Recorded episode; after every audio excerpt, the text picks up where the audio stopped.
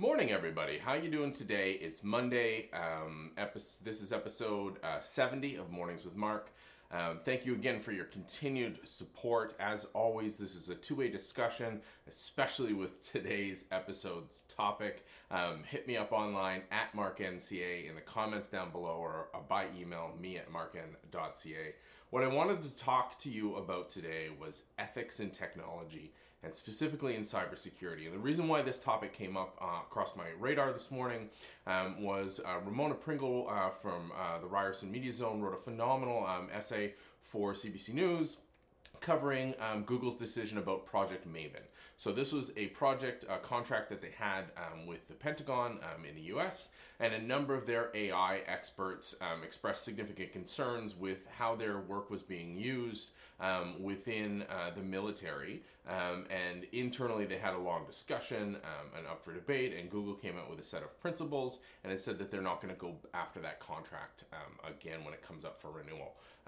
And this raises the larger question of what's right, what's wrong. Now, I don't have any answers for that, of course. This is not going to be one of those shows where it's like, hey, you should be doing this, this, this, and this what I wanted to do was highlight these challenges because, um, as you know on the show, we've covered a number of times how to get started in cybersecurity, and I've covered a little bit about what working in cybersecurity is like. But this is not a topic that I've really um, had a chance to dive into and to share with you um, because I think it's an absolutely critical one. So not just for technology, but for cybersecurity as well. Um, so we have that Google uh, Project Maven and AI um, example. Another example is with AWS and their Rekognition um, video service. So it lets you do video analysis and things like facial recognition.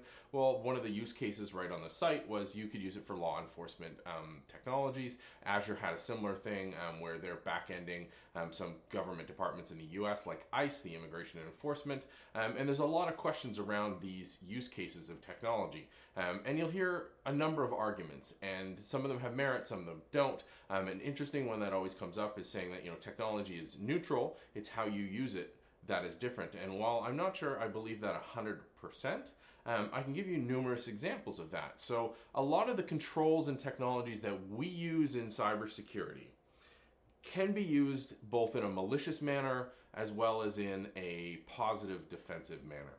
Um, now we see that with malware, we see that with cybercrime, but you also see that on a bigger level around um, enforcing certain ideals on a community or population, um, profiling or censoring a community or a population. Um, there's a lot of ways that this stuff can go bad even though it can do good. So there's a lot of argument for that. You know, technology is neutral; it's how you use it.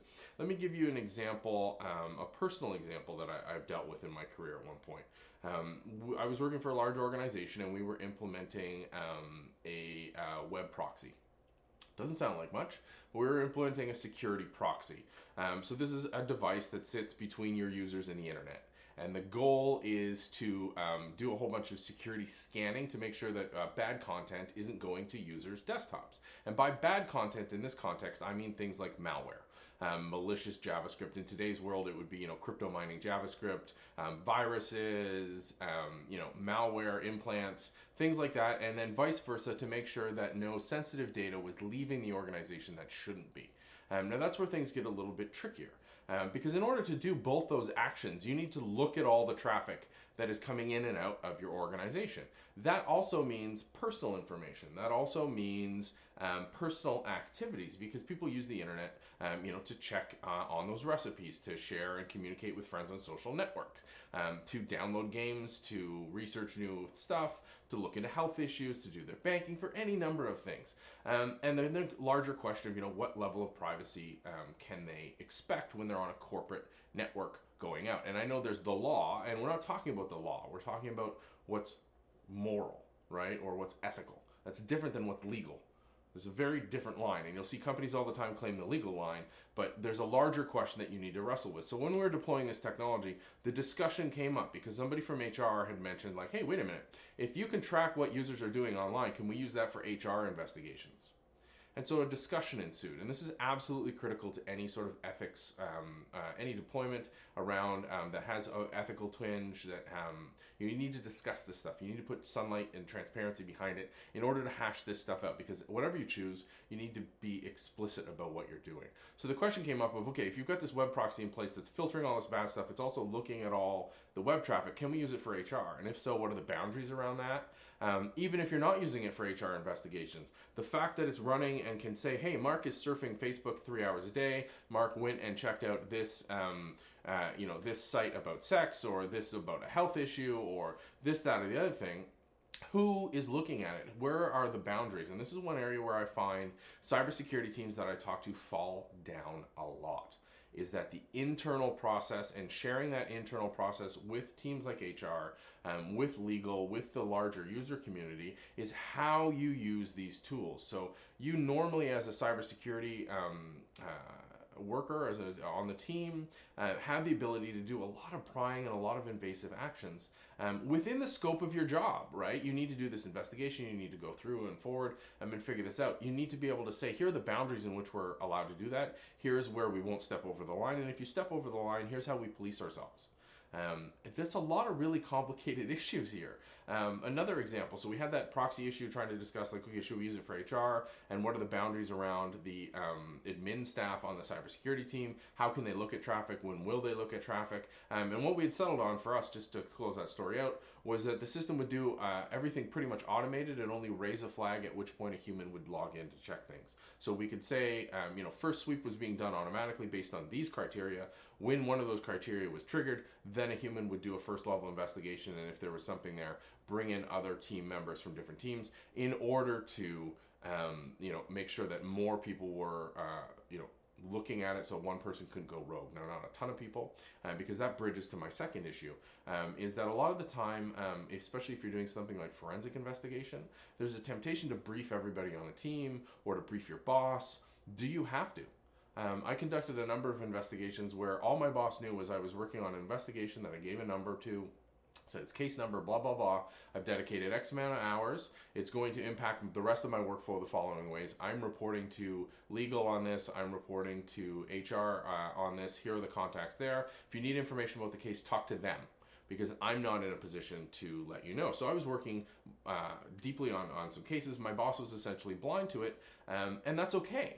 And that similarly goes to um, other issues around sharing information. There's this push to share everything and collaborate, which is amazing, but there needs to be sometimes be boundaries around sensitive information, and you should not be um, hesitant. You should not be reticent to say, "Hey, wait a minute, this information is sensitive, and I can only share it on a true need to know basis, not a want to know, not a I feel like I'm one of the cool kids because I need to, uh, you know, I feel like I need to know.